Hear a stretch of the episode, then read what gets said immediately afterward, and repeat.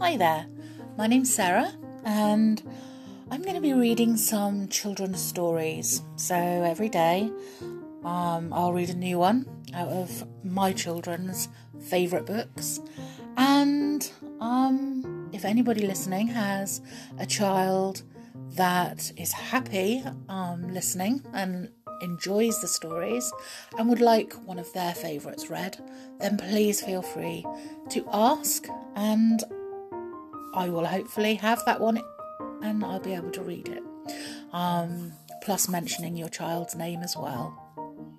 So hopefully you'll enjoy.